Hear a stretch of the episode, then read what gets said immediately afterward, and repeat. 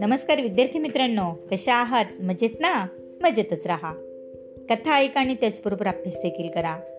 दालन संस्कार कथांचे या माझ्या उपक्रमात मी माधुरी पाटील शाळा मोडाळे तालुका इगतपुरी जिल्हा नाशिक. तुम्हा सर्व छोट्या दोस्तांच्या मनापासून हार्दिक स्वागत करते.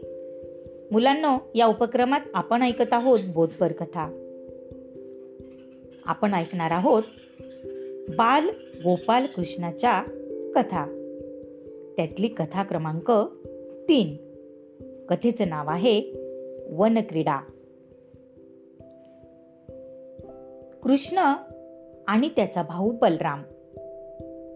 हे दोघ सहा सात वर्षाचे झाल्यावर त्यांना उत्तम वस्त्र नेसवून डोईवर मोर पिसांचा मुकुट घालून व हातात काठी आणि पावा देऊन गाई आणि वासर चारावयास वनात पाठवलं. बघा मुलांना कृष्णाचा भाऊ कोण होता? बलराम. आणि बलराम आणि कृष्ण या दोघांना गुर आणि गाई. हे चारण्यासाठी गाई आणि वासर हे चारण्यासाठी कुठे पाठवलं गेलं? वनात पाठवलं गेलं. तेव्हापासून ते दोघं भाऊ दररोज सकाळी न्याहारी करून रानात गुर राखायला जाऊ लागले. त्यांच्यासोबत आणखी पुष्कळ गवळ्यांची मुलं देखील जात असत. तेथे राणामध्ये ही मुलं निरनिराळ्या प्रकारचे खेळ खेळून सगळा दिवस अतिशय आनंदात आणि मजेत घालवत. कृष्ण सगळ्यांचा आवडता. आणि त्याचमुळे त्याच्याजवळ आपण नेहमी असावं असं सगळ्या गोपाळांना वाटे. सवंगड्यांबरोबर कधी खूप धावावं. तर कधी पक्ष्यांचे आवाज काढावे.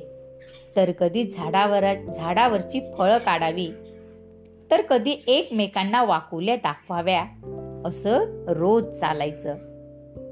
दुपार झाली की कृष्ण यमुनेच्या काठी असलेल्या एखाद्या मोठ्या वृक्षाखाली उभा राहून आपला पावा वाजवू लागे. बघा मुलांना कृष्ण काय वाजवत होता? पावा वाजवत असे.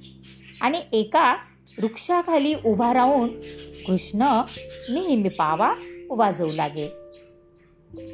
पाव्याचा आवाज ऐकून सगळे सवंगडी आणि त्यांच्याबरोबर गाई वासर हे देखील त्यांच्या भोवती जमत. भरपूर पाणी पिऊन गाई वासर रवंत करू लागली की कृष्ण आणि त्याचे बालमित्र एकत्र बसून मजेत जेवण करत. जेवण झालं की खेळ खेळत छोट्या छोट्या मस्ती करत. यात त्यांचा दिवस कसा जात होता? आनंदात जात होता. कृष्णाच्या हातचा घास सगळ्यांना आवडत असे.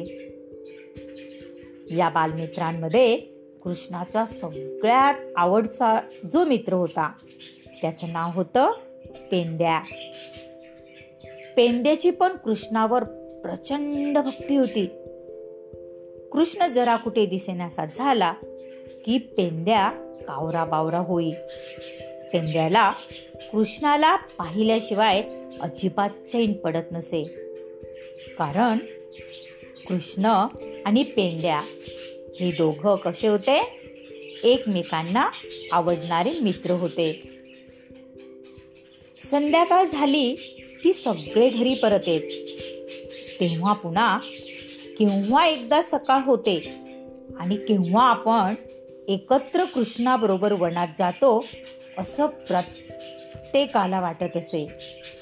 आणि म्हणून ते दुसऱ्या दिवसाची आतुरतेने वाट पाहत असत. आवडली ना मुलांना आजची कथा? तेव्हा उद्या पुन्हा भेटूया अशाच एका नवीन कथेसोबत आपल्या लाडक्या उपक्रमात ज्याचे नाव आहे दालन संस्कार कथांचे. तोपर्यंत धन्यवाद.